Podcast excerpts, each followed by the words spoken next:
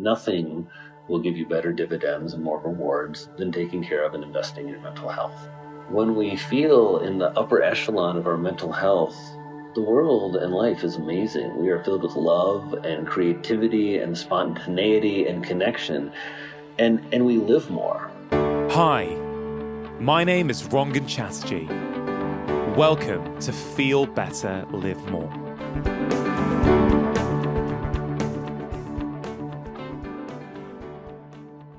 Hello, how are you doing? I hope you're having a good week. Thank you so much for joining me and tuning into this week's podcast.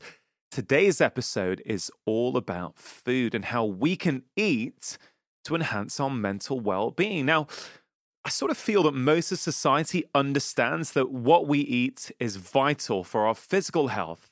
But I think what is less widely appreciated by the public, but also with healthcare professionals, is just how important the right foods are for our brain and our mental well being. And my guest today is one of the world's leading voices in this brand new field that's called nutritional psychiatry.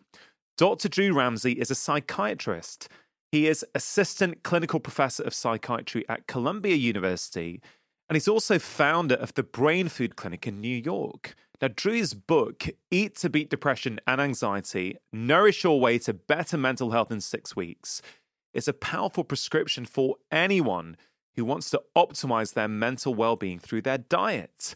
Now, the bedrock of Drew's approach is evidence based nutrition, and he believes, as do I, that everyone working in the field of mental health should be talking about nutrition. Over his 20 years as a practicing medical doctor, Drew became frustrated that the robust data confirming a relationship between food and mental health simply wasn't making it through to doctors, let alone patients. Now, depression is one of the most disabling mental health conditions in the world. Other mental health complaints are going up all of the time. And because of this, Drew has made it his mission to bring the evidence on nutritional prevention and cure to the masses. The trick, he says, is to find foods that do one of two things. They either feed your gut microbes and fight inflammation, or they put your brain into grow modes. And which foods do these things? Well, in our conversation, Drew reveals his power players. He gives specifics on different nutrients and how they work in the body. And he also details which kinds of foods can actually treat depression and help all of us with our mental well being. He also provides a helpful, realistic guide to changes that you can make right now that don't have to be expensive. Mental well-being is such an important topic, especially these days, and was really honored that Drew took some time out of his busy schedule to join me on the show. I love his passion. I think his work is invaluable, and I really hope you enjoy listening.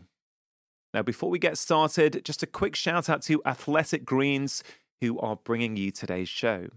As I've just mentioned, the quality of our nutrition is critical, not only for physical health, but also for our mental health and our emotional resilience. And there's no question, in an ideal world, I would prefer that everybody gets all of their nutrition from real whole foods. But I also know from 20 years of seeing patients that many of us struggle to consistently do that for all kinds of reasons busy schedules, poor sleep, too much stress, not having enough time to cook the right kinds of meals, whatever the reason, the end result is that many of us are left deficient in key nutrients. That is why I am a fan of good quality whole food supplements like AG1 by Athletic Greens. One tasty scoop contains 75 vitamins, minerals, and whole food source ingredients including a multivitamin, multimineral, probiotic, green superfood blend, and more in one convenient daily serving. And I think that's one of the main reasons that I like and recommend AG1. It is a really simple way to start each day and give your body the nutrition it needs. It helps to fill any nutritional gaps in your diet, can help with energy and focus, it can aid with gut health and digestion, and it also helps support a healthy immune system. I've been taking Athletic Greens for about three years now, I think. I genuinely think it's one of the best whole food supplements out there. So, if you want to take something each morning as an insurance policy to make sure that you are meeting your nutritional needs, I can highly recommend it. For listeners of the show, if you go to athleticgreens.com forward slash live more, you can access a brand new special offer where they are offering my audience a free one year supply of vitamin D and five free travel packs. Vitamin D, as you may have heard in my recent podcast with Dr. Roger Seheult, is a crucial ingredient for many functions in the body, including our immune system. Many of us have suboptimal levels, especially at this time of year. So I really do think this is a great offer to take advantage of. You can see all details by going to athleticgreens.com forward slash live more. Just a quick reminder also about the new membership version of Feel Better Live More for just £5 per month, which is around 8 US dollars for those of you in America. You can listen to every single episode completely advert free. This includes the Friday bite size episodes. And you also get access to a once per month exclusive Ask Me Anything episode where I answer some of the questions that members have submitted. If you want more information, just click the link in the episode description on your podcast app or go to drchatterjee.com forward slash membership for more details. And now, my conversation with Dr. Drew Ramsey. You have been a practicing medical doctor for over 20 years. You're a psychiatrist, a very well respected psychiatrist. When did you first become aware that food could help improve our mood? Well, I, I think it began for me pretty pretty early. Uh, I was really interested in my physical health. I was an athlete in college. Back then, I was a low fat vegetarian, and I was sort of before it was cool. It was very strange. I was a medical student in Indiana, which in the United States, or everybody listening in the UK, is right in the middle of the Midwest. It was known for meat, potatoes, corn, and uh, and so I was very interested in food and in health and the connection uh, between that, and really had, had kind of bought into a heart first model. Uh, really thinking about how to adjust my diet, getting rid of cholesterol, saturated fat, those kind of things. Um, on a personal level, it really wasn't very good for my mood in a certain way. I was having a lot of uh, problem with really significant fatigue, some mood lability, lower moods, um, a lot of angst. And maybe some of that's just, you know, being a young doctor in development. Uh, uh, uh, but for me during residency, this um, so this is our specialty training in psychiatry. I had this really stark contrast in my personal life. I'm, I'm, thinking a lot about what I'm eating and how to optimize that. And in my professional life, as we're learning all about the brain and brain health and therapy, there's no talk at all about this and and it really just struck me. But but I, I think when I really became aware is the data started coming out. Right? Evidence drives everything in medicine, and in psychiatry, this is back. There was not nutritional psychiatry. I, remember there was um, you know, at Columbia University, there's a psychopharmacological listserv. So it's all like the big psychopharmacologists, really like the, some of the smartest guys in psychiatry and, and, and women um, are on this list. I should say men, women, and non-binary folks as well. And and I remember writing about omega 3 fats and saying, hey, there's this data. And it looks like these things have an antidepressant effect. And I remember there was this moment I was like, wow, where do these things come from, omega 3 fats? And it's like, well, they come from fish. Like, why aren't we talking about fish and evaluating that in patients and thinking about how to get people to, if, if there's good data about it, why aren't we assessing it and thinking about it? And, and I think that's so, that probably is like 2002, 2003, it really becomes just on my mind a lot. How do I incorporate food into my clinical work as a mental health practitioner? And eventually, this develops into, with a few other colleagues, uh, the beginnings of nutritional psychiatry.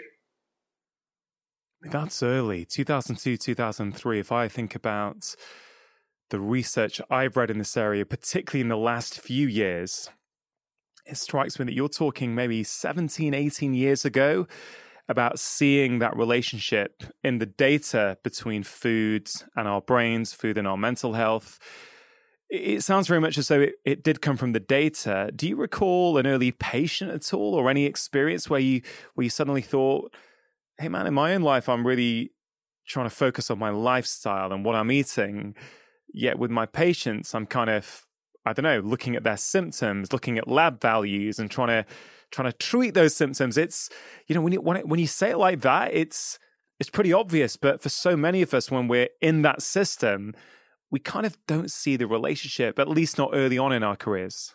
And you're scared to do anything different. It's weird. I mean, you know, I, I, I, have I've taken it on the chin and enjoyed it, but you know, I've been teased as you know Dr. Kale at, at you know national American psychiatric meetings. I think what you're pointing out is um, there is this relationship. We haven't incorporated it into our model, and particularly what I noted is we haven't done that with mental health. Where there's maybe a gap in physical health, people know, hey, you know, what do you do to take good care of your heart or avoid cancer, or are there some foods that are good for that? almost everyone has a few. When you say, hey, if you um, have a history of depression or anxiety in your family, or any mental health problem, or you're a parent and you've got uh, kids, you're raising them, you have some conditions in your family, you want to just try and minimize your risk. Are there things you should be doing every day, foods that you should be eating that at least the data suggests, and, and now I would say suggest strongly, are going to help with that? And, and it, it really turns out since when we're talking about, you know, 17, 18 years ago, the data that has come out has really been very robust, supporting a relationship between uh, what we eat and, and, and, not just our brain health, which is very important, of course, that's where our mental health comes from, but our mental health, and specifically depression has been most of the data. That's so important, as you know, because depression is the most disabling illness in the world. And that, that just means it prevents us as a, a population from really achieving our, our kind of highest possibilities. And the, the potential with nutrition and nutritional interventions in, in, in terms of prevention, I, I think in mental health is unparalleled. I don't know of any other set of data or set of employable, economical, possible interventions for our mental health than food. That is the real promise and excitement around nutritional psychiatry. Yeah, I mean, we're going to get into this. We're going to go into a lot of different areas, I hope, in this conversation. But before we do, I thought it would be worth asking you about inflammation. Inflammation is a term that many people, many of the lay public now have heard about. They sort of know there's a you know disease and symptoms might have something to do with inflammation, but I think a lot of people still don't really understand what it is. So I, I wonder if you would explain how you view inflammation in the context of our physical and mental health, uh, but then also really split it up into body inflammation and brain inflammation and how those two things sort of link together. For sure. So, inflammation is a, a very important system. It, it's what protects us, it's what keeps us safe. Inflammation is really at the root of our immune system and how our body recognizes threats and injuries and then eliminates them. Um, however, because there are a lot of things stimulating us, whether that's noise of the city or air pollution, by the way, very, very strongly linked to your risk of depression, or whether it is a stressful or toxic work environment where you're always wired and, and, and revved up. There's a lot that is stressing us. And, and because of that, it's a little bit like I, I make the analogy sometimes it's like if you went in to take a test in school and the fire alarm went off and instead of leaving, they said, yeah, this test is important. You just sit there, take your test. And you're taking the test, and then the sprinklers come on, you know, and it's and it's messing up your work. And the, the proctor of the exam says, sorry, you know, it's a tough exam. Having too much inflammation is like that. You can probably still finish the exam, but you're just your, your alarms are preventing you from uh, uh, really living your best because they're going off inappropriately. Uh, inflammation is uh, uh, very tightly linked to our food because the, the largest part of our inflammatory or immune system is our gut. And so you think about food as, as really a set of signals and, and as a way to really fuel and nourish your immune and inflammatory system and, and also to regulate it. There's also this concept that a lot of people have heard about now called the microbiome or the idea of the microbiome. Uh, these, and these, the reason we're hearing about these two ideas is they're very linked. The microbiome is a set of organisms, primarily bacteria, that live in your gut and mostly in your colon. And they're at the center of really helping regulate a lot about our body, but in, including our inflammatory response. Yeah. I mean, super helpful to, I think, explain that to people. I'm curious what you feel is really one of the best ways to explain inflammation because you've heard so many people talk about it. And I really agree. It's one of those words that's easy to pass around. And, and I'm wondering how, how it sits with you in a way that makes sense and resonates with patients and people. Yeah, you know, as uh, I'm sure you would agree, you know, the way we explain things often depends on who we're communicating with. Um, as I'm sure you do, I change my communication style in clinic depending on who that patient is in front of me, their level of understanding, the sort of the energy I get from them, the sort of uh, the you know the prior interaction. It all plays into it. But I guess in a in a sort of public setting like this, how would I explain inflammation? Yeah, not dissimilar to you. Would say inflammation is a way that the body um, tries to protect itself. So uh, you know, we all understand, everyone knows the feeling of when they've cut themselves and they cut their ankle and it's bleeding, and then the body needs inflammation to try and repair that ankle, right? Uh, yeah, it reminds me. I remember once uh, talking about anxiety and, and, writing about it, and really talking about how it's a superpower. And it, it's funny as you're talking about, you know, an, inflammation is a superpower. I mean, when you think that you can get cut or trip and sprain your ankle, and and the body, you know, protects itself, then repairs itself, while you're just, you know, you're sitting on the couch you know snacking. Yeah. exactly. We don't we don't have to do anything. You know that that our bodies are built to thrive right? They they will take care of that cut without us doing anything which really is the miracle i think of the human body and something we sometimes i think we sometimes forget that in medicine just how intrinsically powerful our bodies are. But that inflammation i think in the short term you know to to to, to fix that cut fantastic for your skin to repair and heal. I guess what we're talking about with um, when inflammation is, is, linked to lots of these chronic diseases, including depression and anxiety, we're talking about that chronic inflammation, that sort of low grade, unresolved inflammation. And I often describe it to patients as saying, look, it's almost as if your body is trying to protect itself from attack every day, but it's protecting itself from the attack off your daily lives, whether it's your diet, your lack of physical activity, the, the chronic stress, the air pollution, you know, whatever it is, lack of vitamin D, all these things are the body's interpreting that as a, an insult in some way and it's it's mounting its immune response through inflammation. Well inflammation is one of those mechanisms to try and calm it down but actually if it's happening day in day out that's when it can start to become problematic yeah, and, that, and that's where, as you asked, we should point out, talking about mental health, there is a real strong uh, link and set of evidence now linking inflammation and chronic inflammation to depression and anxiety, and, and as well as brain fog. You know, we really think those are symptoms increasingly people have kind of identified and complained, and also those are symptoms that often get explained in all kinds of incorrect ways and treated in all kinds of incorrect ways, both by conventional medicine and, also by the wellness industry and supplement industry. So I think it's really important to talk about the reality of it. So the the the simple truth is. Uh, when you have inflammation, a lot of us, we've experienced this when you've had the flu or when you've been sick, you get a, a sense, a feeling of um, anhedonia, loss of pleasure, loss of engagement, kind of retreat and isolate. And, and oftentimes our mood goes down. just feel really sad and want to kind of curl up and rest. And that makes a lot of sense from your body standpoint. They're kind of shutting things down, uh, saying, you know, hey, we need to heal and fight this bug. Um, anxiety comes on board where when we get ill, we get a little hyper vigilant, meaning that we're looking around. We don't, you know, we don't want to be messed with, right? We want to heal. Um, and then there's a little brain fog where, as you think about it, you know, you, you, as you're sick, you don't want to be having all your best ideas, super creative. You should run to do this, or you know, take care of those errands, or eh, eh, right because there's a, a kind of almost intention of your body's alarm system shutting down some of that process and having a little bit of brain fog. So in real life, though, when we're having those symptoms, it, it's horrible. So there's some data, large meta-analyses looking at anyone who's been taking an antidepressant, if they're also on any anti-inflammatory agent. And, and I do want to note something a lot of people don't know, I didn't really know, is, is that SSRI antidepressants, which are the most common prescribed medication, are, they're often thought of as serotonin medications. They are, but they also uh, help uh, fight inflammation in a way that's really kind of interesting when you think about how they work.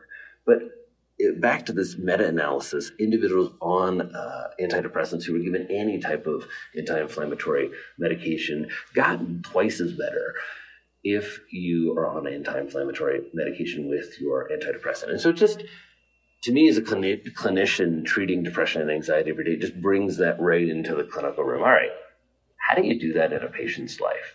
Where is the inflammation coming from? How do you eliminate it? Can you? Um, how do you measure that? So that's, yeah. I think, how, how it relates. what I think is really interesting for, for many of us is this idea that what we do to our bodies can affect our brains.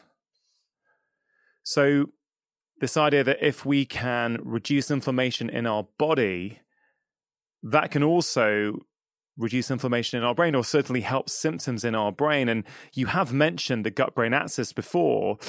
Um, but I guess I'd like to tease out how exactly food is impacting what's going on in here because there is, yeah, I guess structural components. Let's say you you're having an omega three fat, and that's involved in the structure and many other things in the brain. But there's also this communication pathway where this is kind of sending signals as well. And I'd I'd love to just unpick that a little bit and and also really understand, uh, Drew, when you have got patients in front of you who presumably by the time they're referred to you as a specialist psychiatrist, you know, presumably struggling in, in some way, in quite a significant way with their health. Isn't that, by the way, totally, totally effed up about the mental health care system all yeah. over the developed world? Like, you talk to me when it's like, well, got serious, so you had to go see a psychiatrist. That is such BS that needs to change because, you know, everyone has to see you once a year and be like, hey, and like if they're not paying attention to their health, you say, hey, you know, in some way, you should pay attention to your health. I'm going to take your blood. Hey, look, here's some stuff that's doing well. Here's some things you need to work on. We don't do that in mental health. The only time you get to see a mental health, a psychiatrist, is if you have significant symptoms. And, and I, I just wanted to point that out to everyone. I think it's a, it's a really shift we all need to make to think about mental health and mental fitness and our own mental fitness and how do we prevent these conditions, and then if we have them, really use everything that we have to treat them. So, so sorry to just jump in there about that. And I also want to say, because I'm a psychiatrist, that thing you're saying, like the brain and the body being different, I don't think like that. I don't, I don't in any way separate my body from my brain. When we're talking about inflammation in the body, that's, that's synonymous with me. There is no inflammation in the body without inflammation in the brain. I get it. Me too. I don't I don't really think like that. It's more about I think a lot of people I've spoken to really do see the body like that, or they've been conditioned to see the body like that, and therefore it's about trying to help people understand that actually if your body's inflamed your brain's inflamed uh, but what do you need to get certain buy-in with your patients? Like do certain patients come in and you're trying to help them change their diet to help their mood their happiness their depression their anxiety whatever it is are some people skeptical? And if so, how do you overcome that? Well, I think everyone should be skeptical because it's mental health. And I think so many, because it's a subjective field, so many people have ideas and opinions and experiences of it. And so, the first thing that I do is I, am a general psychiatrist. I take a good psychiatric history and I, I treat the patients in front of me. Um, I don't think about medications as really different than psychotherapy, as different than lifestyle. These are all really important tools to battle depression and anxiety. And I, I want to try and understand for each individual how do those fit in? Some people come in, they're like, Zoloft worked for my brother. I need it. I want it now. Other people come in and, and, that's an antidepressant, you know, come in and they're really, you know, they're against medications for whatever reasons. Eh, when it comes to food, I want to be curious what people think, what they've heard. I want to be clear about my intention that you know, I, I have my own set of values and biases about how food can work and can't work when it comes to mental health. And so the first thing I do is try and check in and assess where is someone around those ideas and where are they as an eater. And then in terms of buy-in, I uh, try and have it be part of the ongoing conversation uh, where I'm both um, showing some enthusiasm about uh, how nutrition impacts mental health. I'm trying not to be annoying I find that doctors in general are really awful about food. We're really fear based, right? Oh, don't eat that because you're going to get a heart attack. You know, don't do this or whoa, you know, and, and no salt. It, it, it's not loving or kind. And, and I've really done away with that. I think people who talk like that from a medical perspective really aren't doing any good for public health. I, I think fear mongering is just silliness. You can eat all kinds of different foods and, and, and, and have a reasonably healthy life. I really try and focus on the hopefulness of it. That let, let, if we think about depression and anxiety in modern terms, in, in, in Eat to Beat Depression and Anxiety, I have a big uh, graphic here, the new science of depression and anxiety. Like, let's just stop thinking about this as, you know, mental health is basically suicide and SSRIs. Let's really start thinking about mental health robustly. We, we incorporate these different factors in, in, in how we approach patients. So with food, um, what, what you see oftentimes is, first of all, mental health affects it. And we should be talking about it because, and we do talk a little bit about symptoms, right? Has, has depression affected your appetite? And a lot of patients say, yeah. And we say, oh, that means you have depression. It's like, Right, but what does that mean for us as clinicians? It means that your patient isn't nourishing themselves in the most important period of recovery as they're trying to get better from depression and anxiety. So, what do you do in that situation? Well, in nutritional psychiatry, and as we talk to and, and train clinicians, and we now have a really nice clinician community of nutritional psychiatrists, we think about all of the ways that you get more nutrients into uh, a brain in, in different uh, different ways. Like if you don't have an appetite, soups and smoothies are really great for you a nuts, handful of nuts is a great, great handful of nutrition. Right? There's all kinds of ways to uh, help accommodate where someone is in terms of uh, the, the, their illness with nutrition and to incorporate that into treatment. I think one of the things I've I've always loved when I've heard you speak uh, or seen you on Instagram is there's a real open mindedness, there's a real humbleness. Uh, I imagine your patients really really enjoy their interactions with you. I would imagine from from the sort of um, the tone with which you speak and i've seen you speak what i'm really curious about is you obviously have a very personalized approach to each of your patients. You know everyone has a different set of life experiences family background genetics desires needs. Yet you've also written this quite a fantastic book, Eat to Beat Depression and Anxiety. And I'm asking this because this is something I've struggled with in, in my publishing career is I believe in personalized medicine, but then you're trying to write a book that's going to help masses of people. Uh, I know how I've tried to do it, and I'm interested to, you know, how was that for you? Was that a struggle? Did you, was that something you had to think a lot about? Because it's a great book, it's helping a lot of people, but how do you deliver that personalized approach in a book that's written for everyone.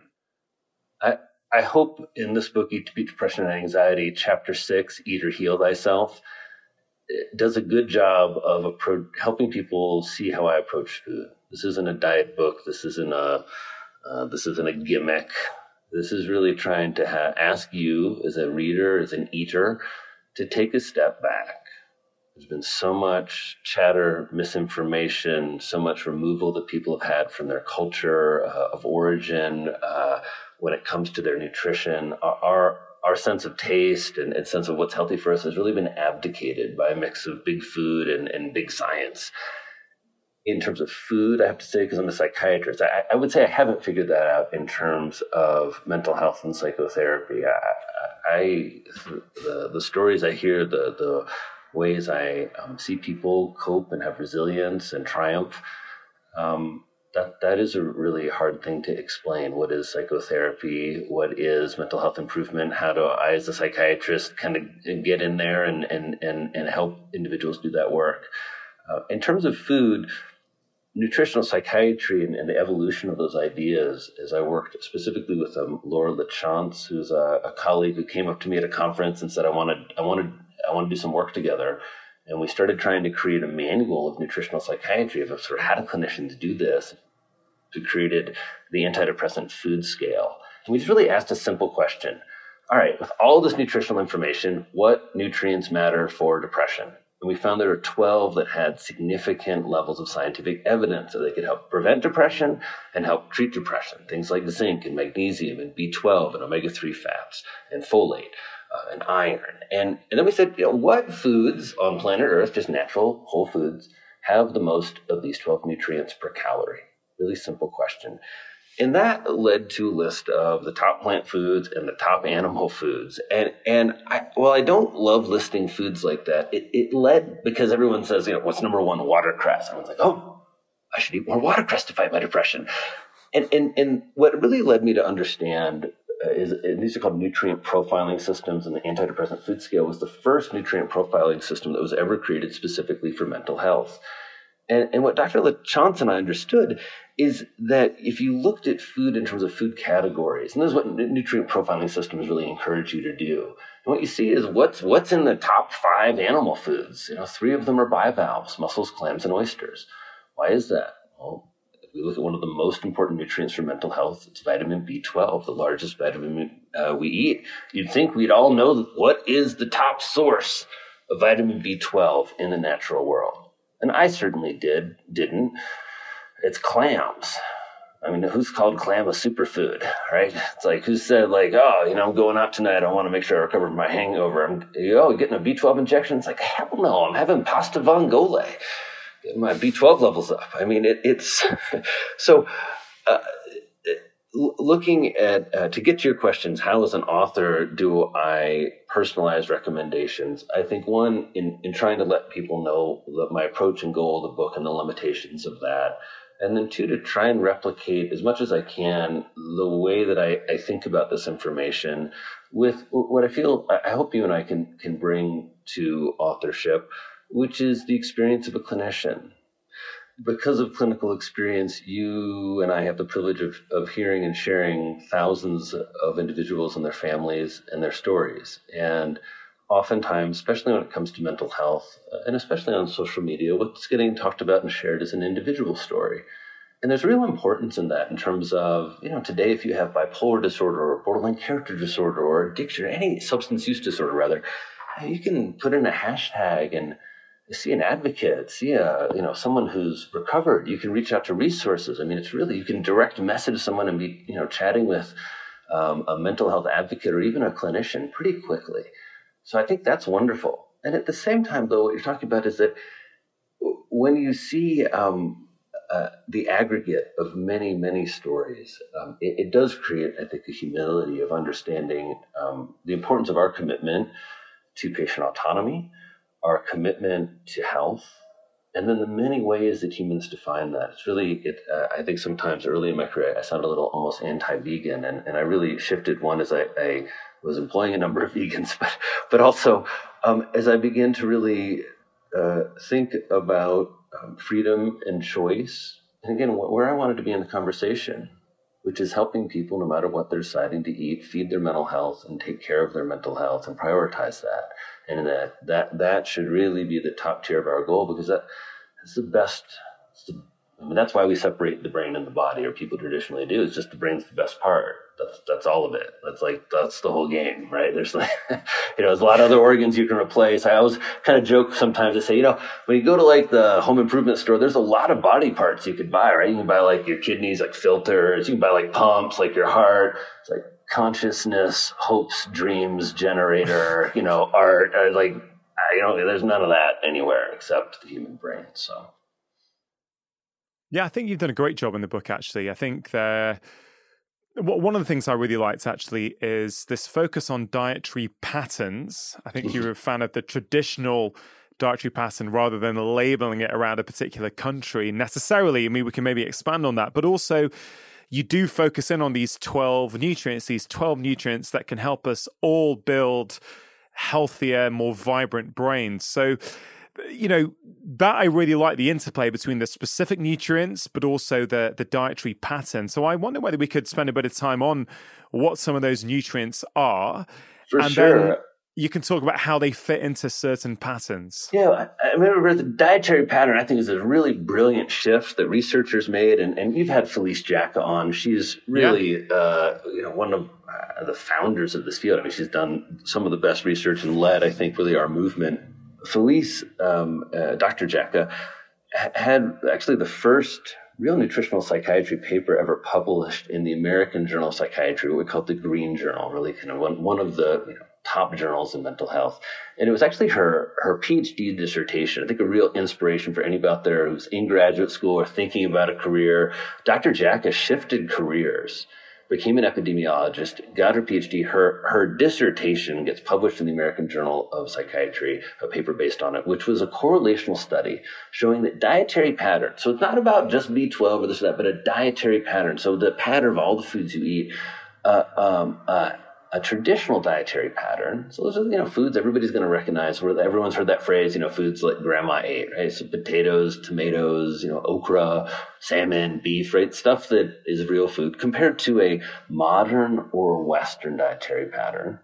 And, and a traditional dietary pattern was correlated with a significant decrease in depression and anxiety. So it's just a correlational study, but really fascinating. And I like this shift because it allows us to eat pizza and chocolate cake and have the occasional beer and, and not freak out because we have a dietary pattern that's consisting found, as a foundation on really what are called nutrient dense foods. Again, those foods on the antidepressant food scale, like you know, uh, leafy greens, you're always going to have a lot of nutrition, not a lot of calories. And that's what we look for in nutritional psychiatry. And then in terms of individual nutrients in the book, I really try and, and break it down with these um, illustrations because. Yeah one, I found it was a lot to keep in my own head. Like, oh, like what's the top source of vitamin B9? Like, Rah! and I, I just liked having a set of foods.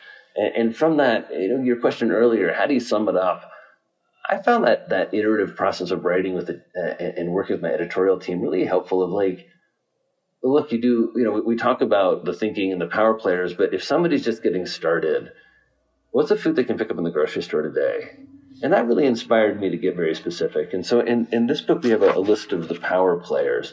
And the power players really represent each food category. So um, red peppers are on there because they're one of my son's favorites, but they're also really, really high in vitamin C. They're easy to add into any dish. I, I find they're easy to snack on. They're easy to dip in hummus. They're easy to throw in your frittata. They're easy to throw in right there, and they last forever in the fridge. So that's one of those foods that for me is power player. And in nutritional psychiatry and eating for mental health, there's some other usual suspects, wild salmon, but really, as a clinician, I find, all right, the real challenge is anchovies and sardines. Those were a challenge for me. I'm like an Indiana farm boy. As, like, no. as, a clinician or as a parent or both? Well, I, I think first they were challenges an eater where yeah. all that omega 3 data came out and I'm like a low fat vegetarian who like turns up my nose at fish. And I was a little bit of a picky eater. I mean, I've had some weird, you know, like I didn't like pie until I was like 12. I thought it was very strange. So but fish was really hard for me. I didn't eat any fish until I I don't know, I ate a little piece of sushi every now and then, but no, like any cooked fish, no, any bivalves, oysters, blah, I, I, had no idea. And then I just, I don't know, the data compelled me to get a little more curious. Um, my wife and I were living in New York and kind of like had this realization, you know, realize, you know, New York's great in all kinds of ways. It's also an island in the sea and there's all kinds of amazing seafood and started meeting a lot of people in the restaurant industry and having a lot of friends who were young chefs and just sort of introduced me to simple ways to prepare fish and I started developing my palate. One of the things I really encourage people to think about in in the book, just like the, way to think about your mental health and evolution, to think about your palate and evolution. And there are a lot of foods that I I think we've lost. A lot of us have lost the tradition of, of uh, of, of, seafoods or nutrient dense foods or how leafy greens are used. A lot of us don't have that knowledge of, of how to prepare and cook foods at home in very simple ways that are very easy and economical, but that support our health. And um, so uh, the hope is to translate those nutrients, get people excited about these nutrients and what they do in our brain, but really translate them into foods and then help people get those into our lives. That's why our, our, our newest program in our clinic, we have a virtual cooking school, the Mental Fitness uh, Kitchen. And it's been so much fun. Uh, anybody can uh, is welcome to, to join our classes where we're really trying as a clinic to help people actualize this. That yeah. if you need coaching around how to take care of your brain with nutrition and, and integrate these foods, if you need to learn some new recipes, if you need um, some community support, that we really want to, as a clinic, try and replicate some of the data. There's a great study, the HELFIMED trial.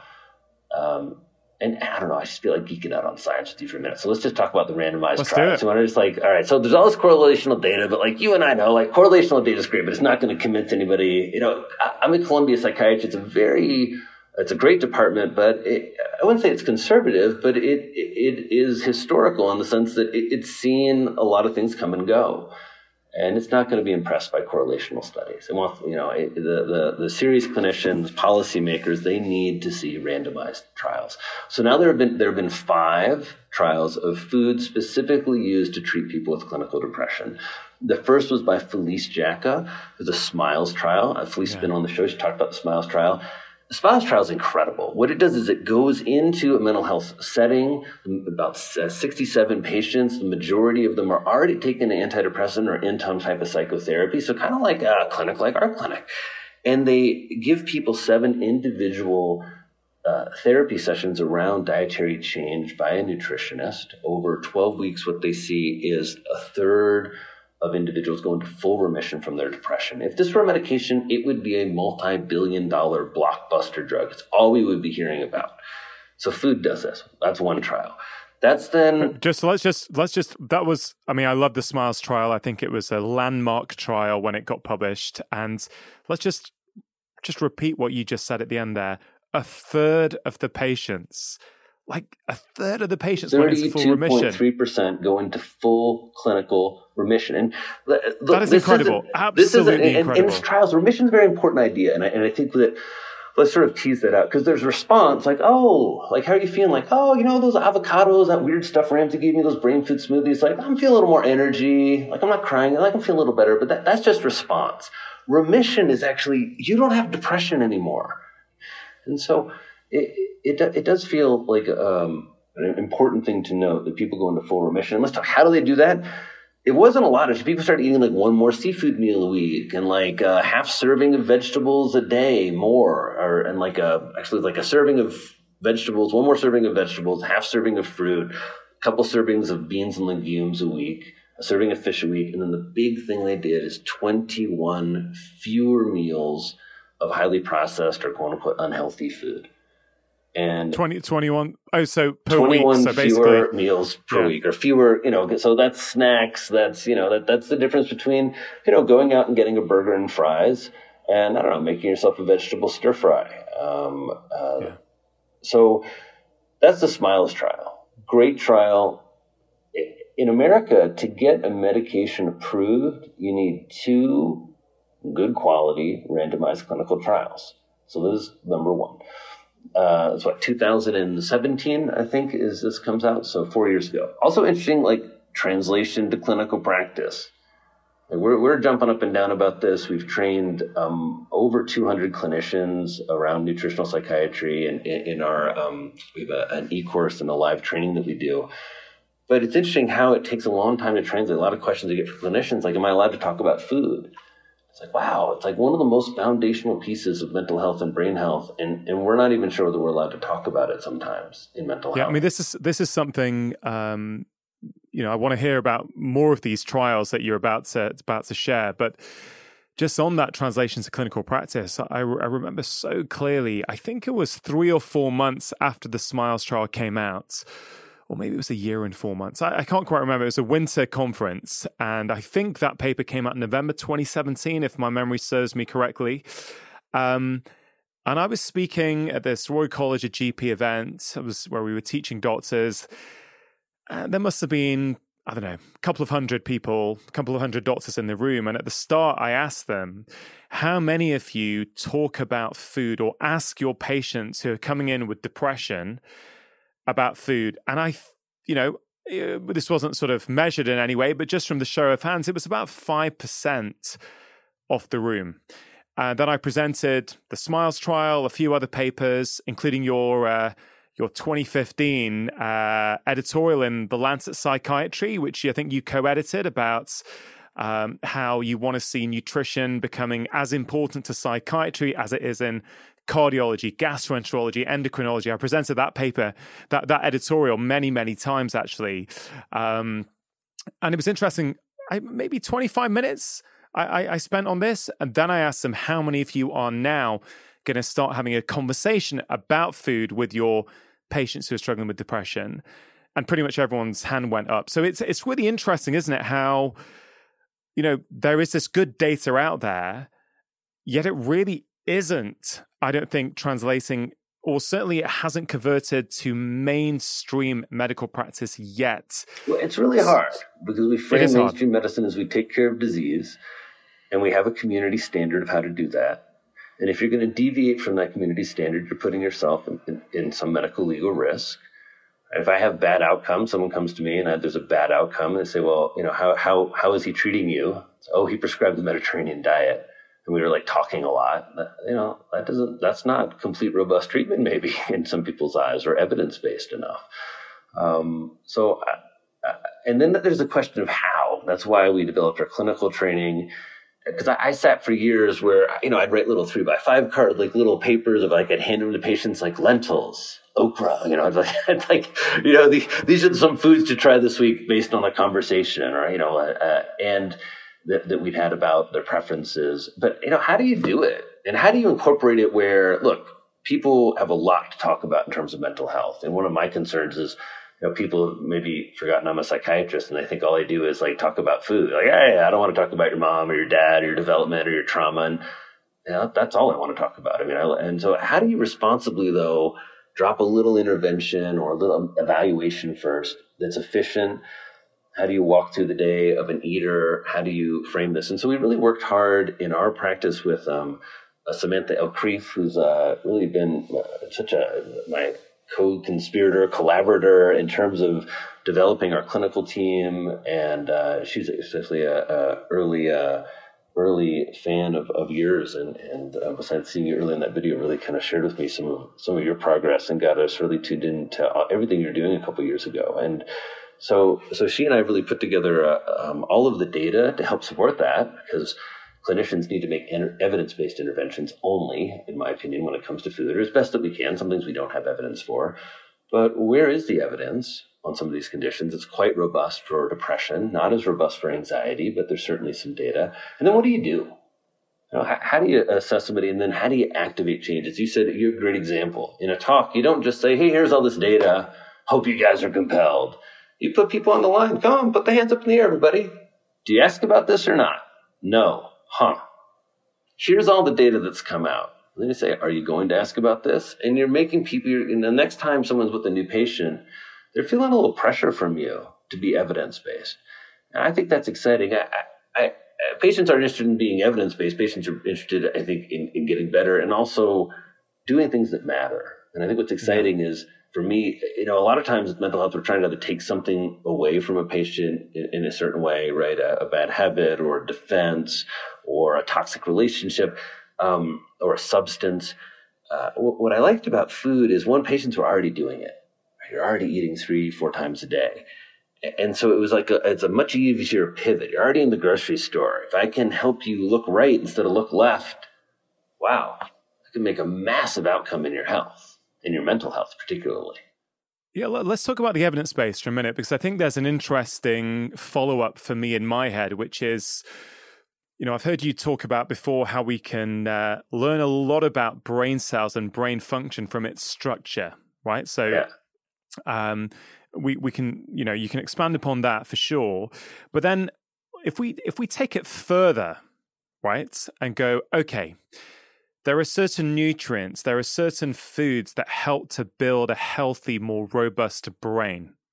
Okay, if that's the starting point, which kind of makes intuitive sense, I think, to a lot of people as well, that, yeah, well, kind of what we fuel that brain with will determine how it grows, what its material is, how it functions. So let's take that one step further. So we have some good studies on food's role in depression. Okay, great. So now we can make an evidence based recommendation to our patients with depression. But what about those patients who don't yet have depression? They want to stave off depression. It seems pretty reasonable that, hey, well, actually, if you adopt these kind of changes, you may uh, reduce the likelihood of going down that slippery slope, but we may not have a trial on that. We have a trial uh, on that. No, no, no. Oh, we, we have, have, a trial, trial on that. We have a trial. Okay, well, you can tell me about the trial, but but just to finish off that thought, it's basically, well, what about other brain conditions then? So you must see patients with bipolar and you know all kinds of different psychiatric conditions. And I don't know if we have trials on those specific conditions yet, but would it not stand to reason that, well, look, there's no harm really improving your diet, and improving our diet's going to help our brain function better. You see what I'm getting at? It's kind of like evidence is important, but we also need a bit of common sense as well at how we expand that to other things. Yeah, and I think exactly. And also, it's how do we, you know, in medicine, we get specific for conditions. And so there's that kind of universality about uh, some nutrients, foods, concepts around uh, eating that are good for brain health. And that's always going to be good for mental health. So, I mean, let's go back to some of those studies. You you started off with the Smiles trial. Smiles trial. Uh, HELFIMED then comes out. HELFIMED, I love it. It really is what we try to replicate with our mental fitness kitchen cooking class.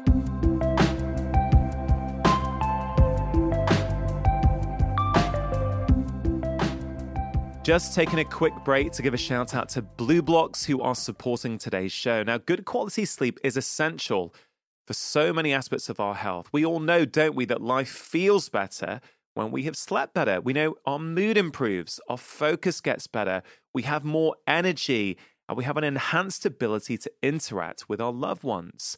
As a doctor, one of the biggest obstacles to sleep that I see is light, and in particular, too much artificial light in the evenings. This is where I think BluBlox can really, really help. They make some quite brilliant blue light blocking glasses, which I myself have been using for over two years now. And they really do make a difference to the quality of my sleep, especially if I'm spending time on screens in the evening. And I think at this time of year, as the days become shorter and the nights become longer, I actually think it's even more important. All of their glasses come in non prescription, prescription, and reading options. And I think so much of their glasses that my wife and both of my children have their own pairs. Now, they are a little bit more expensive than other companies, but I genuinely think that the extra cost is worth it because they are really high quality. The glasses are made in Optics Laboratories in Australia. They ship worldwide really quickly and they enable easy returns and exchanges. If you want to try them out, and if you're not sure and have been sitting on the fence for a while, I really want to encourage you to give them a go. They are offering my podcast listeners 20% off anything that you order on their website. They've also got other fantastic sleep promoting products such as low blue light bulbs and 100% blackout sleep masks. Just use the discount codes LIVEMORE20 at the checkout for 20% off. That's all one word, no space. L I V E M O R E 20 all one word, no space, or just go directly to their website, blublox.com forward slash live more. That's B L U B L O X dot com forward slash live more, and the discount will be automatically applied. Vivo Barefoots are also bringing you today's show, and this is a brand that I really, really like. I've been wearing their shoes now for over nine years, well before they started supporting my podcast and they really have transformed my own life as well as that of my family, many of my friends, and a lot of my patients. You see, you can get so many benefits when people move to minimalist shoes like Vivos. I have seen with myself and with my patients improvements in things like back pain, hip pain, knee pain, foot pain. I've seen plantar fasciitis get a lot better when people move to minimalist shoes. And the other thing I love is that people tend to enjoy their movement more because when you are walking around in minimalist shoes, you're much more mindful of the experience as you feel more connected to the ground beneath your feet. Now, a trial came out last year. It's shown that just a few months of wearing Vivos for your daily activity, this is not for running, this is just for your daily activity like walking, shopping, working. That increases your foot strength by almost 60%. I think it's an incredible statistic. It doesn't really surprise me. But just think about that. You're not doing foot exercises. You don't have to find time in your day to work your feet out. Just wearing the Vivos increases your foot strength. They've got a great range of shoes for kids and adults for every activity from hiking to training to everyday wear. And the truth is, they are the only shoes that my wife and I wear, the only shoes that I'll get for my children. If you have never tried them before, I really would encourage you to give them a go. It is completely risk free to do so because they offer a 100 day trial for new customers. So if you're not happy, you can send them back for a full refund. For listeners of my show, if you go to vivobarefoot.com forward slash live more and follow the instructions there, they are giving 20% off as a one time code for all of my podcast listeners in the UK, USA, and Australia. You can get your 20% off code by going to vivobarefoot.com forward slash live more.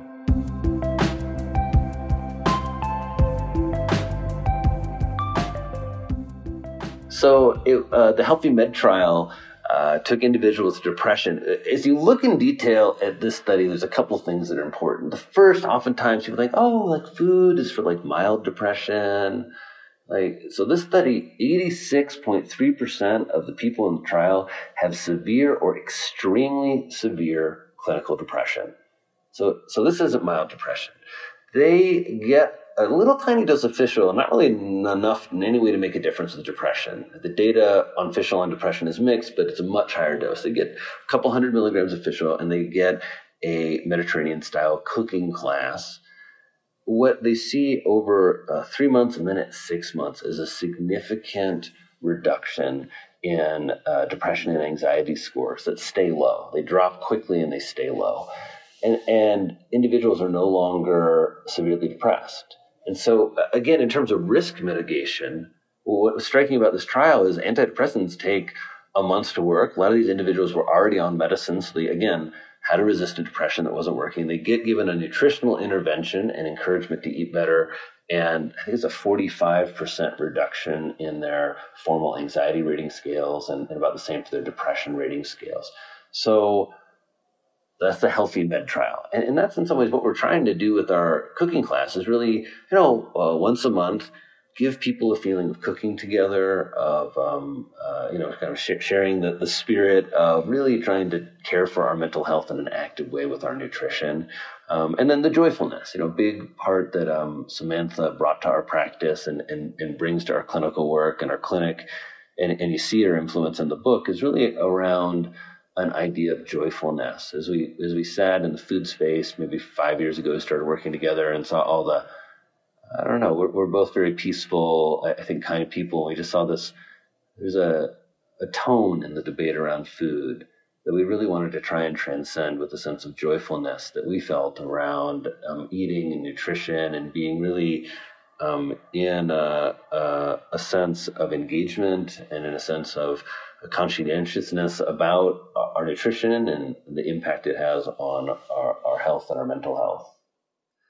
You mentioned there was another trial which is showing that changing the food that we eat or certain dietary patterns can help reduce the likelihood of developing depression in the future? That sounded yeah, interesting. Yeah, you're not. That's so. The, the the I think the best trial in that is is back to a, a prospective correlational trial, which was an epidemiological study of ten thousand. I think it's like nine hundred and thirty some odd uh, university students in Spain.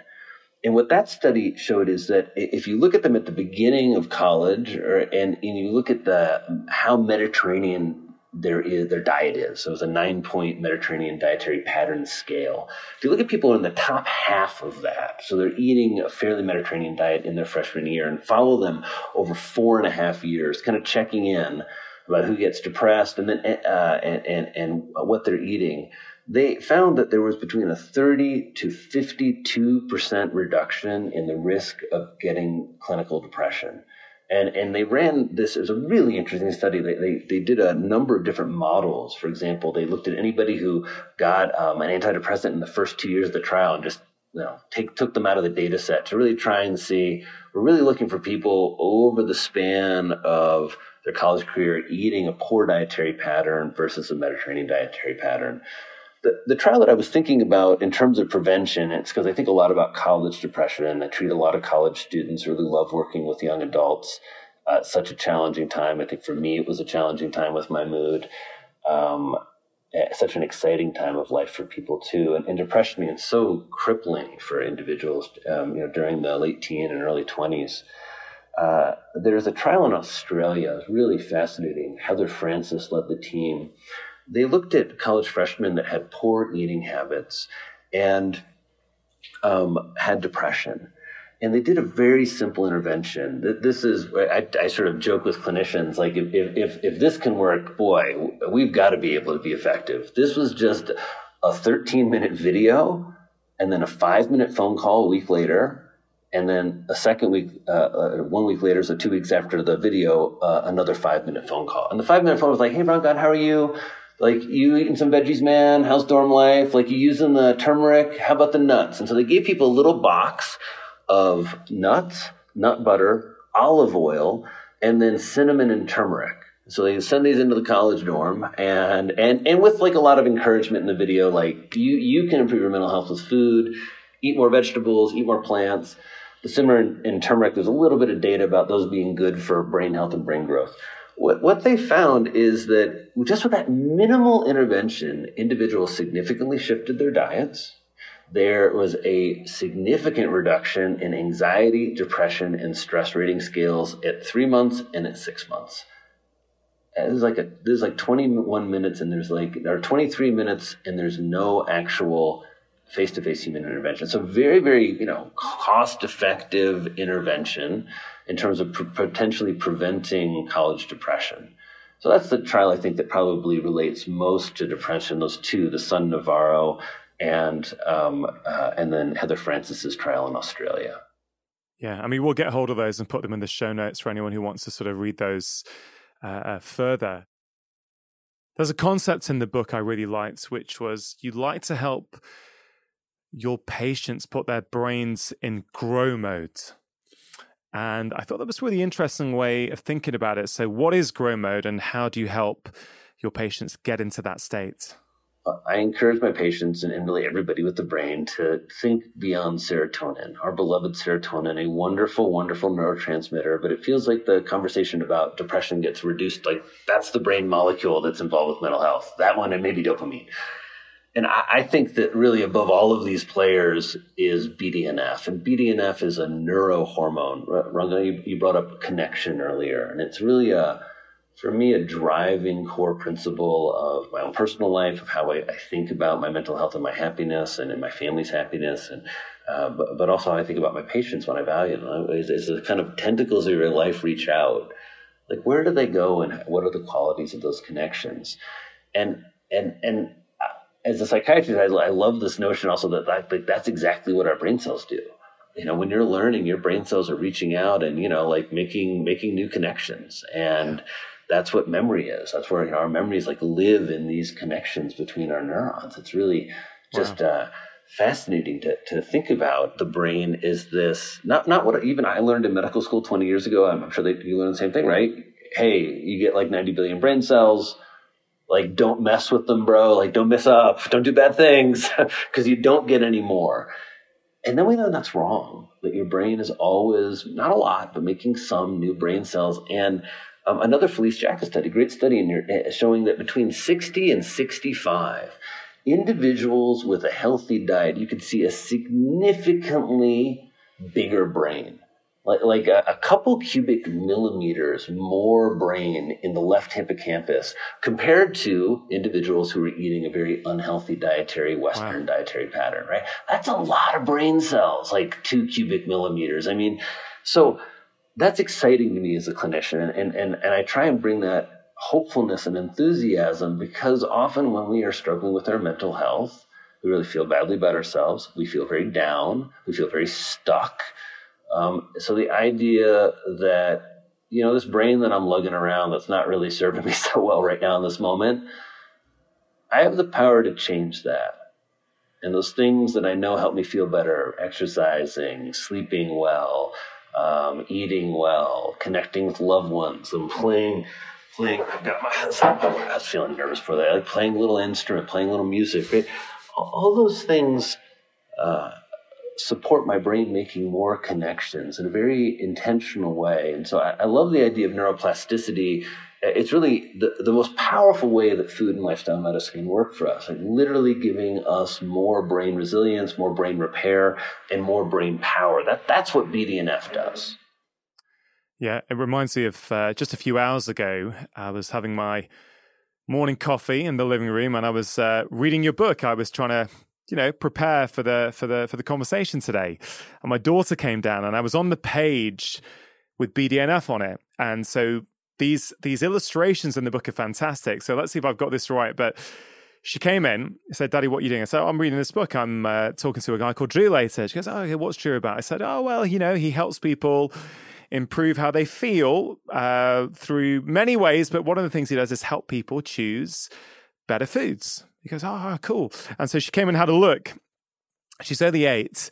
And so she read out brain derived, she couldn't quite make out neurotrophic. So I helped her out with that brain derived neurotrophic factor. But these illustrations are great because there were four foods that you'd listed in this, you know, gorgeous graphic. And we went through, you know, so, hey, darling, how many of these are you having? So there was, I think, nuts, there was wild type seafoods, um, there was berries and there was dark chocolate. I think I remember that right because of these graphics, and she did as well. So then when my son came down later, we ticked off how many he does as well. So I want to say thank you because I love chatting to my kids about all this stuff because, you know, I hope that by sort of feeding them this information at a young age, hopefully this will just sort of seep into their you know their subconscious minds as they get older so we out all of us now in the family know the four foods that according to dr drew ramsey and the research of course help us increase levels of bdnf so thank you for that I put in, and the best data behind that is the nut data. It's a really interesting part of that. Uh, I think it's the Sun Navarro data set. You know, I'm not getting that right, but but it, it was a study looking at. Um, they gave people olive oil who are already in the Mediterranean diet, supplemental olive oil versus supplemental nuts, and they like delivered it to the door. They're like, drink as much olive oil as you can, eat all these nuts every day, and and in terms of BDNF levels, what they found and BDNF is not a perfect biomarker for mental health. I don't want everyone to think you should run out and get your BDNF levels measured, but uh, just as a disclaimer. But but they found is there was a protection. Something like seventy eight percent fewer people had uh, who ate the nuts. There um, had severely low levels of BDNF. And so there's something there, and that's really the only, one of the only studies that's shown a real specific correlation. It's one of the reasons, again, when I hear patients are snacking and they're hungry in the afternoon, or they're a little naughty and they need something, you know, a quick handful of nuts, or I'll mix like some, you know, nuts and dark chocolate chips, and and you know, you've got you've got a nice a nice mix to keep you going that probably is good for your brain health. What is your view on things like supplements and probiotics? Certainly there are some supplements I think are important, like vitamin D. You know, is the data great around vitamin D and depression? No, it's horrible. There's no good data that vitamin D prevents winter depression. Do I still think giving a little vitamin D in winter is helpful for my patients? I do. Um, so, um, omega 3 fats, if you don't eat fish at all, um, and you're willing to take an omega-3 fat supplement or liquid and, and you want a more naturalistic approach to try treating depression or anxiety, I certainly will use fish oil supplements um, in that scenario. There are a few other couple natural antidepressants that, like St. John's wort, that have some good data on them. So uh, at the same time, what I often see is that people are using supplements to avoid mental health treatment or to, to kind of supplement or augment mental health treatment or replace it. And that always concerns me because it means you're working on your mental health alone. And I think it's always best to work on your mental health in partnership, whether that's with somebody you love or a friend or a counselor or a therapist or a psychiatrist. But, but because a lot of times I find people are taking things without effect. And, and that's medications, right? They've been on this or that medication forever and they've still been chronically depressed. Or they've been taking the supplement forever and they're still not feeling well in terms of the gut, I think probiotics are a good example. There's there's very little data that there's a you know specific intervention in terms of probiotics that that help with mental health. There's some data certainly that some strands of bacteria in our gut help with improve our cognition and help decrease anxiety, and that people who get depressed have different organisms living in their gut than people who don't. We know that right now. So how do you get a kind of better mix of bacteria in the gut? I think you do it the way that humans always have done it, and that's we ferment stuff, and then we eat it, and then we eat a lot of plants, and uh, that that's really if you look at how did traditional diets kind of line up and how are they different from the Western diet? They include more plants, they include more olive oil or some type of natural oil. They don't have processed foods, and they often have a lot more seafood, but they almost always have fermented foods. That's a yeah. traditional Japanese diet or an Indian diet, right? There, there's all these ferments that happen, and that's what we seed the gut with in terms of these healthy bacteria. I just think, uh, and I like prescribing food better than supplements. I just trust it. Yeah. It's it's a tricky one, I think, because you know I, I also adopt a food first approach. Uh, I do think supplements have a role for certain people at certain times, for sure.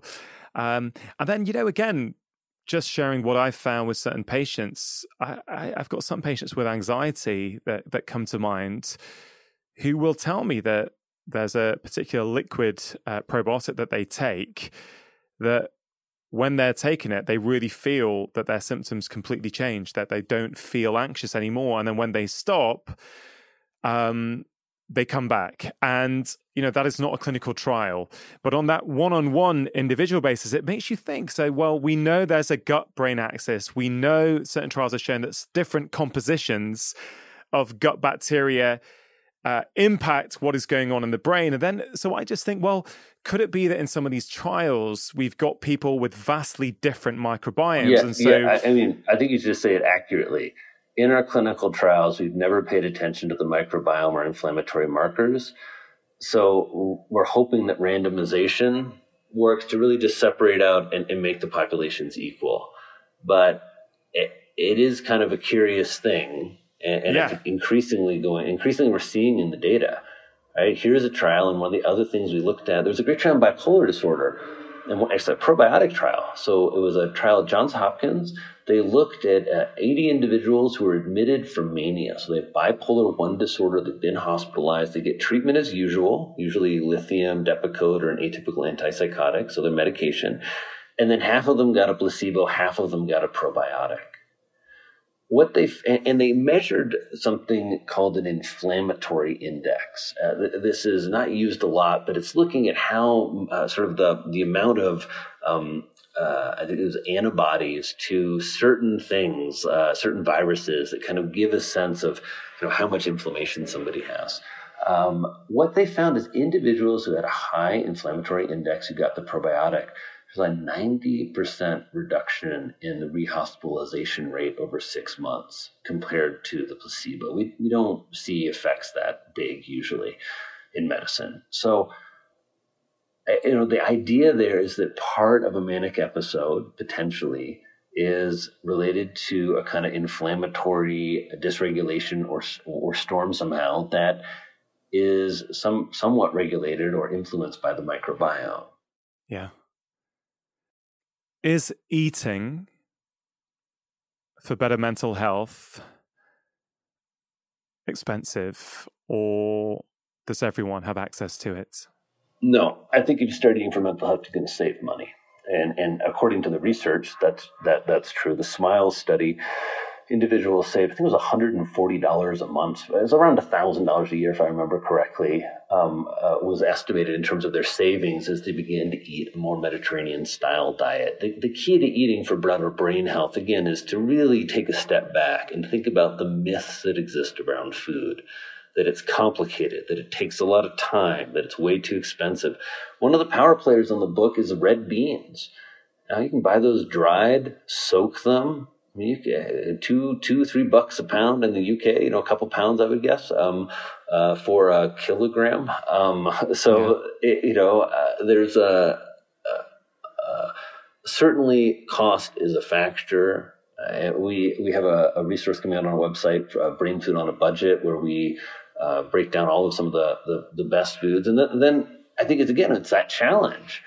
Like I really like wild salmon. Wild salmon can be like between 10 and $20 a pound unless you buy it canned. And if you buy it canned, boy, it's it's it's cooked right after it's pulled out of the ocean. It's in there. It's super fresh. You make it into salmon salad. You make it into salmon burgers uh, great value. That wasn't something that I ever really did until I got into this work, or a, a can of sardines or anchovies. So, um, and then I, I always think, look, of the things we have to spend money on, I want to invest in my brain health and I want to invest in my family's brain health to the best of my ability. And I think working on that, not not with like extreme and harsh constraints uh, and lots of guilt and shame, not not any of that, but working on that with a sense of again joyfulness how can I engage my family in a loving way with food? How can we cook together? How can I, um, based on maybe a limited palate of one of my family members, you know, still get a lot of brain nutrition in there and, yeah. and to really, you know, I'm a parent. I know sometimes food is a burden and you're like, oh my gosh, I can't cook another meal and do another dish.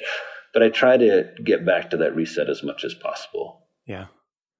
We should cover the environment at some point in this conversation because I know that all this talk of fish, um, for a lot of people, they get very upset because they're very keen to try and help the environment, the climate, and they don't like people promoting fish. Or they, you know, I feel we should at least have that conversation. For sure. There should be environmental concerns about what we eat. I think the environmental debate has really been framed in a way that revolves around some misinformation. Yeah. And I think it's really concerning. For example, the misinformation regarding things like fake meat and impossible burger. Maybe misinformation is a strong word, but the way that that kind of way of creating food is being framed as somehow healthy.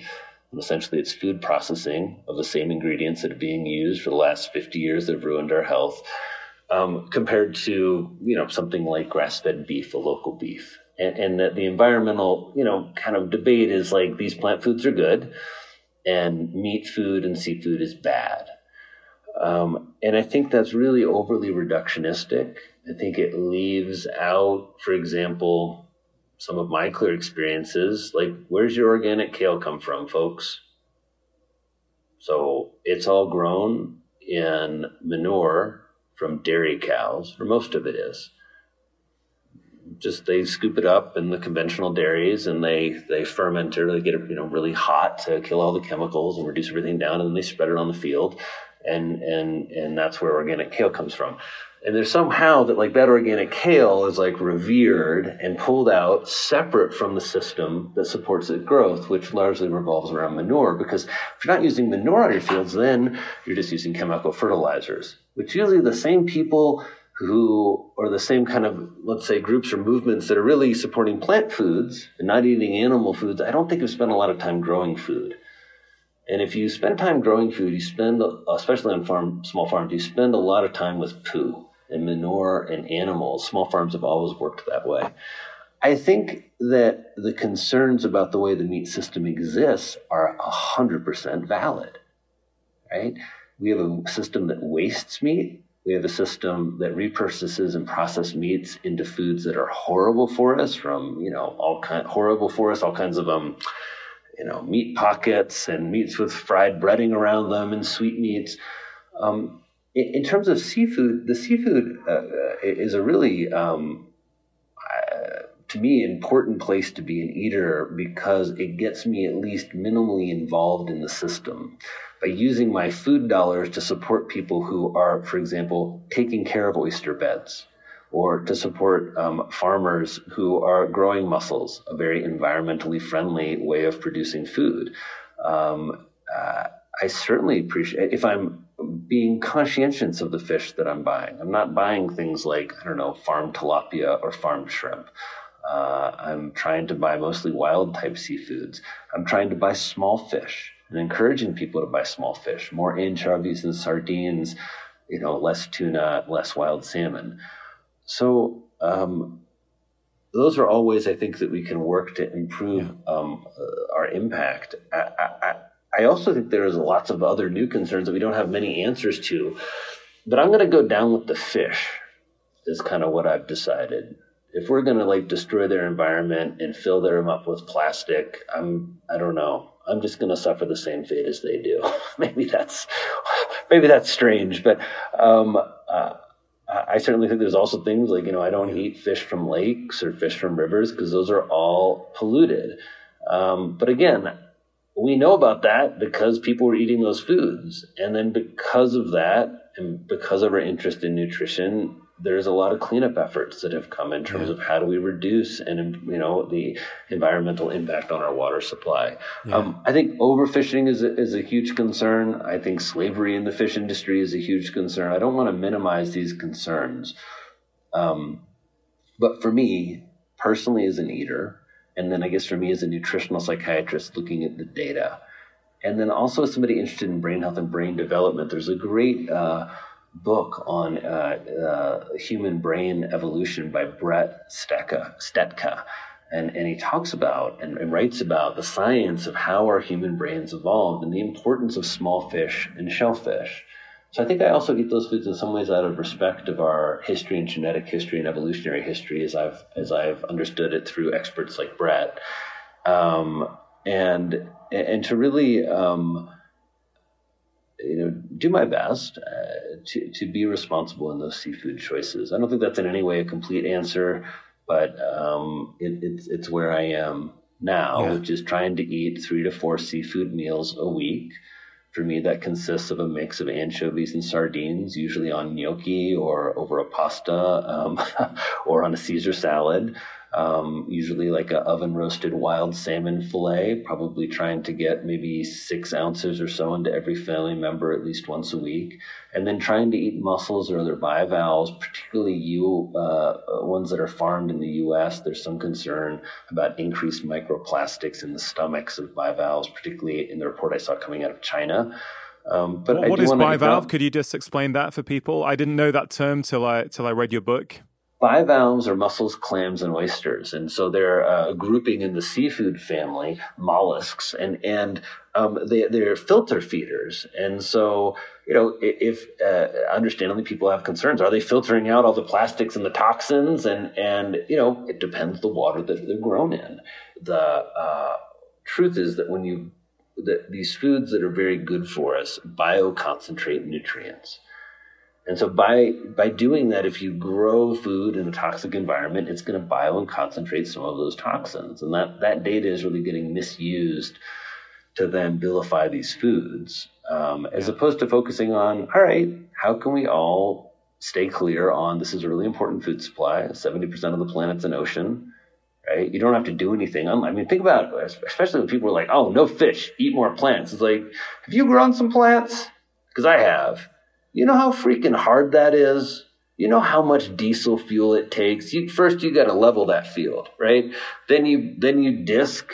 Then uh, depends on what you're planting. You're either seed uh, drilling or you're you're planting seedlings by hand, right? Then you're weeding, weed, weed, or you're spraying.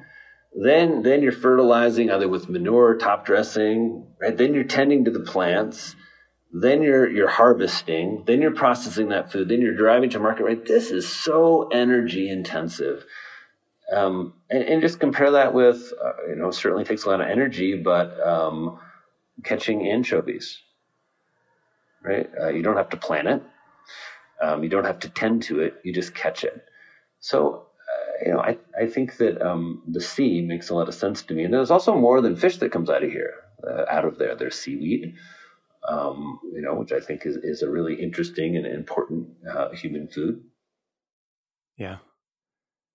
What you're speaking to is that lack of connection, you know, that lack of connection to the food supply. And you're someone who has literally spent a lot of time growing food. So you you understand what it takes to grow different types of food. Whereas I think many of us are trying to enter the environmental debate from a theoretical position, from sitting on the fence, looking down, going, oh, this is what we need to do. Whereas I guess it's probably the farmers who know best how we can actually, you know, improve the food supply in a much more environmentally friendly way. Well, I mean, eh, eh, the reason I don't like to trash talk about food in that way is that farmers are the number one group after physicians in terms of suicide risk and that in India and America, there has been thousands of farmers who've died by suicide in the last two to three years. And so there's a way that as we trash talk, and, and I would agree in a kind of, you know, uh, polite and educated, but often, you know, minimally informed way, it's easy because it's confusing and there aren't clear answers to take strong positions.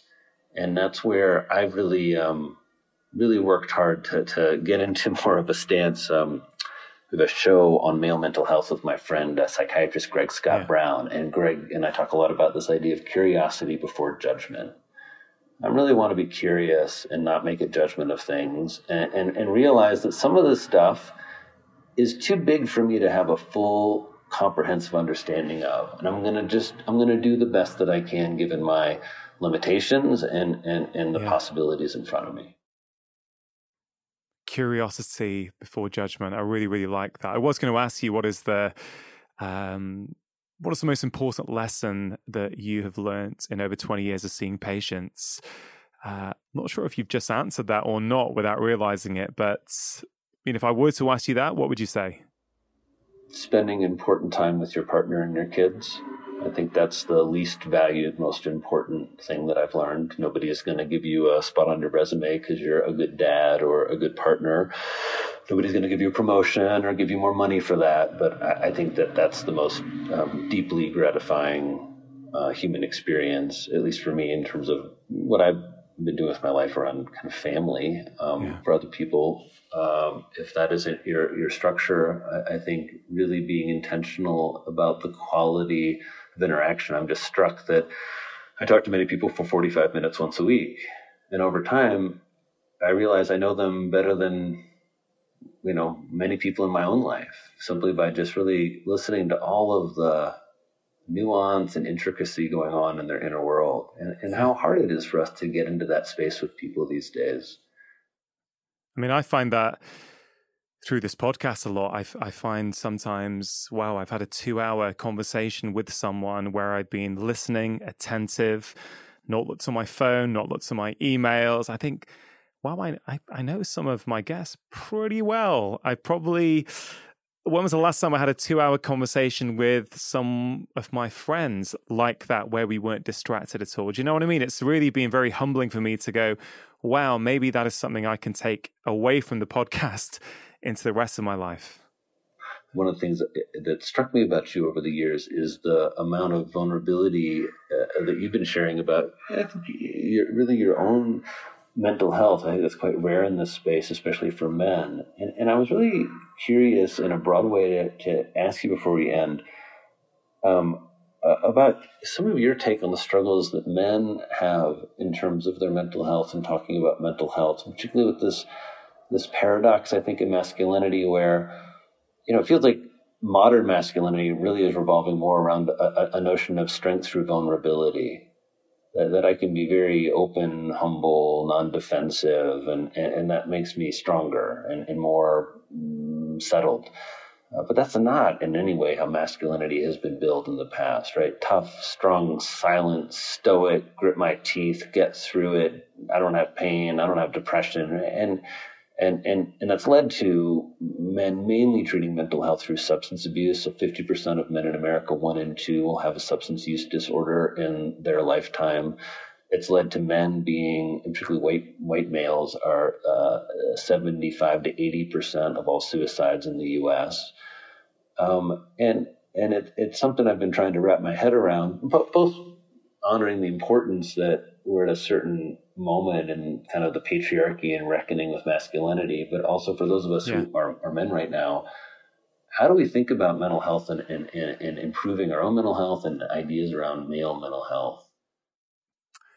Yeah, I think it's it's a big challenge. Obviously, the statistics on male mental health are, are pretty alarming and worrying. And I have thought a lot about this as to why is this really become such a problem. And I think just expanding out for a second, I think as modern life has changed so rapidly over the last 40, 50 years, I think women and men have both had their struggles in, in very different ways. I think a lot of women, a lot of my peer group, my age group who I talk to, a lot of my male friends as girlfriends or wives I speak to really struggle with anxiety, with depression, with a lack of purpose. There, there seems to be something, and I appreciate I'm a man speaking about this, so this is just my perception from what I've picked up that there's a real, um, there's a real trickiness of actually, you know, some of my peers have, you know, been to university, got had decent jobs, and they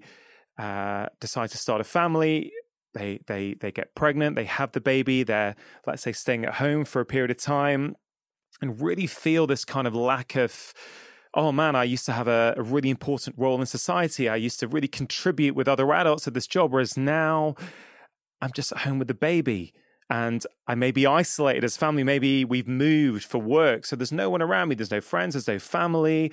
So, and then they see like these female celebrities on TV who seem to have the perfect boyfriend and kids and the perfect body straight, you know, six weeks after pregnancy, which is then blown up in the press. And so there's this kind of feeling of discontentment that I just can't compete with this kind of manicured and probably unrealistic image that's there in front of me. So I, I, I think the changing gender roles are certainly uh, playing a role here. And then for men, I think you know, uh, again, I'm not I'm not sort of um, fantasizing about the past where you know where women um, maybe you know knew they weren't going to get a job their role was to sort of bring up the family I'm, I'm not at all saying we should go back to that just to be really clear but i think for a lot of a lot of men struggle with this idea that you know, they kind of were brought up with this idea that the man should be the breadwinner. I think it's just trying to fit it's trying to understand where we fit into this new way of living. And I think depending on how we were brought up, depending on what we saw in our parents, that often conditions us to what we think the world should be like or what our expectation is. I think that plays a role. Yeah, I mean, it's one so thing hard because I think even in well-meaning uh, parents um, of the last generation, there is a profound amount of uh, subtle and not so subtle misogyny.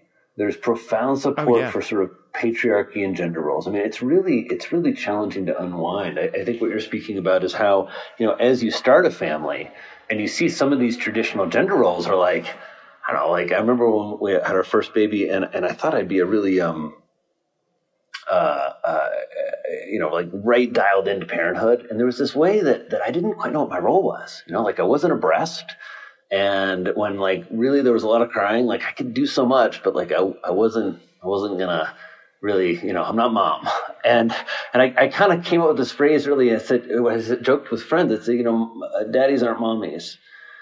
And and as much as I'm you know, a firm believer in, in full equality and a full feminist, uh, yeah. uh, uh, there's a way that um, for me, fatherhood put me into kind of, uh, I would say, worship and adoration of uh, my wife, but of women in general, and of the really yeah. just profound ways that motherhood is not celebrated, that lactationing and breastfeeding is not supported, and that that we really have our priorities wrong.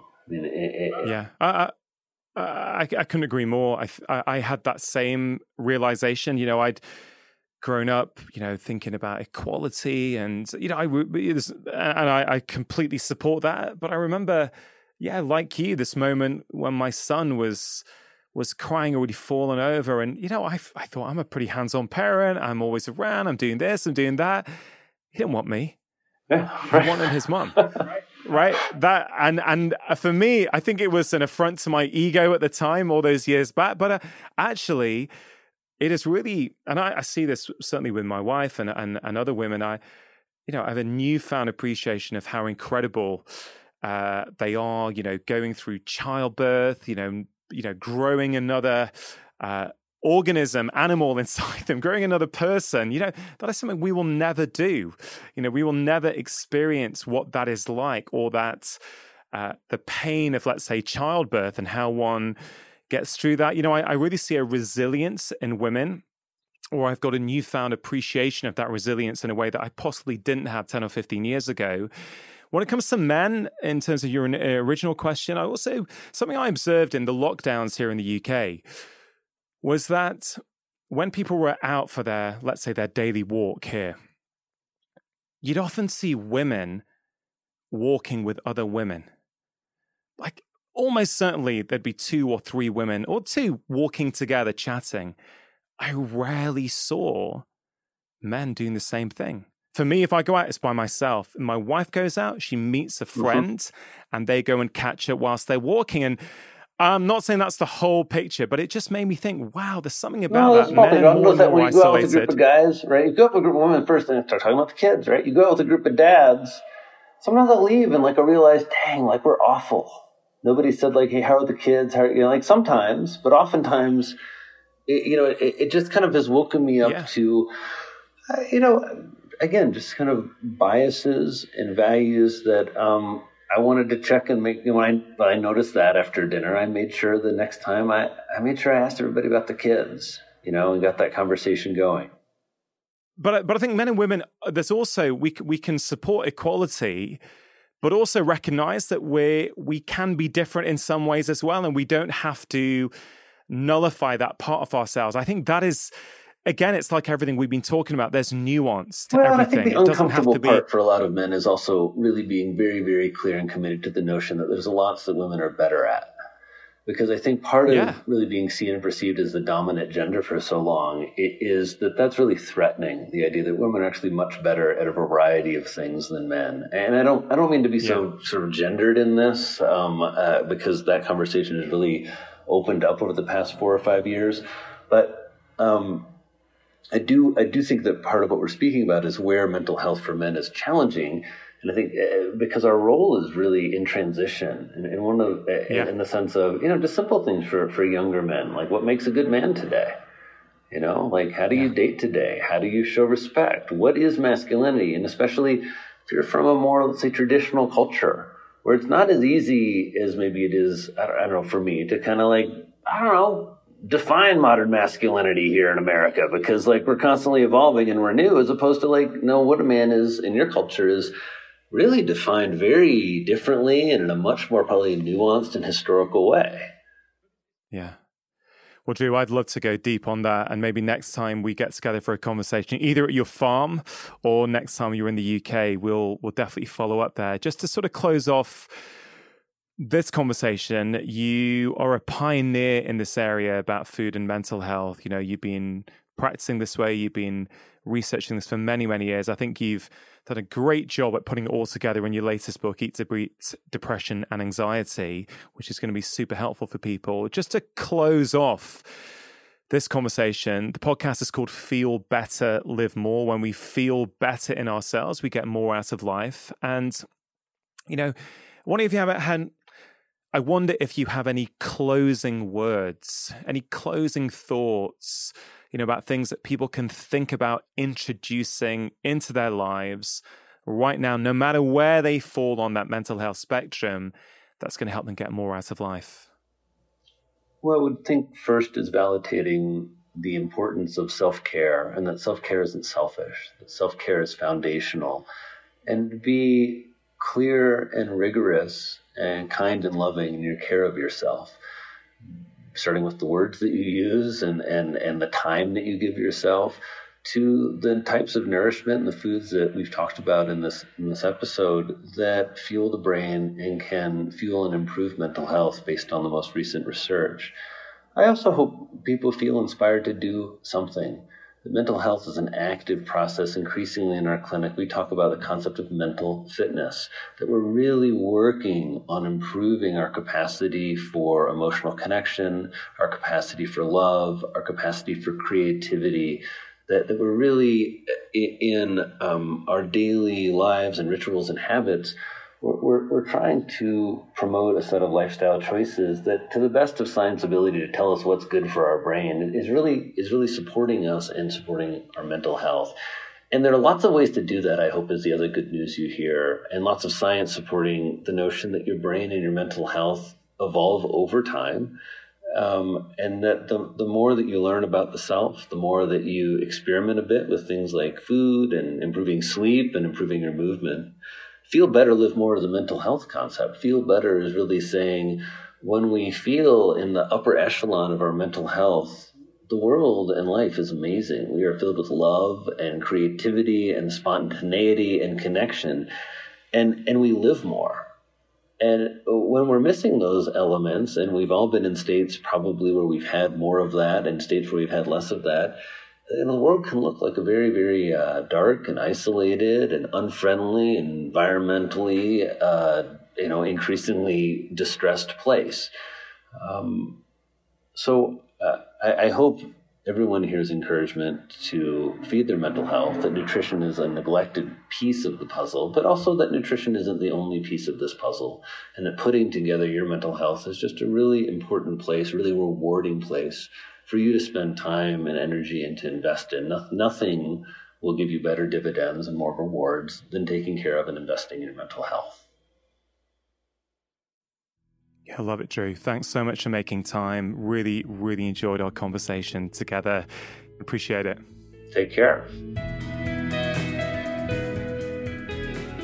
Really hope you enjoyed that conversation. As always, do have a think about one thing that you can take away and start applying into your own life. And as always, let Drew and I know what you thought on social media. Before you go, I really want to let you know about Friday 5. It's my weekly newsletter that contains five short doses of positivity to get you ready for the weekend.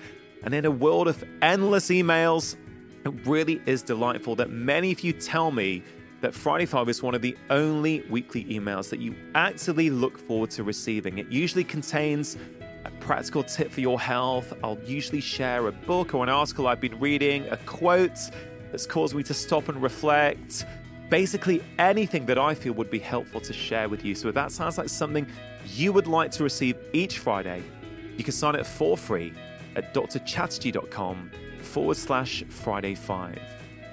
And if you enjoyed listening to this week's podcast and found the content useful, please do have a think about sharing it with your friends and family. Is there someone in your life who you think would really benefit from listening to this show? Please do let them know. Of course, you could do this on social media, or you could just send them a link to this episode right now, along with a personal message.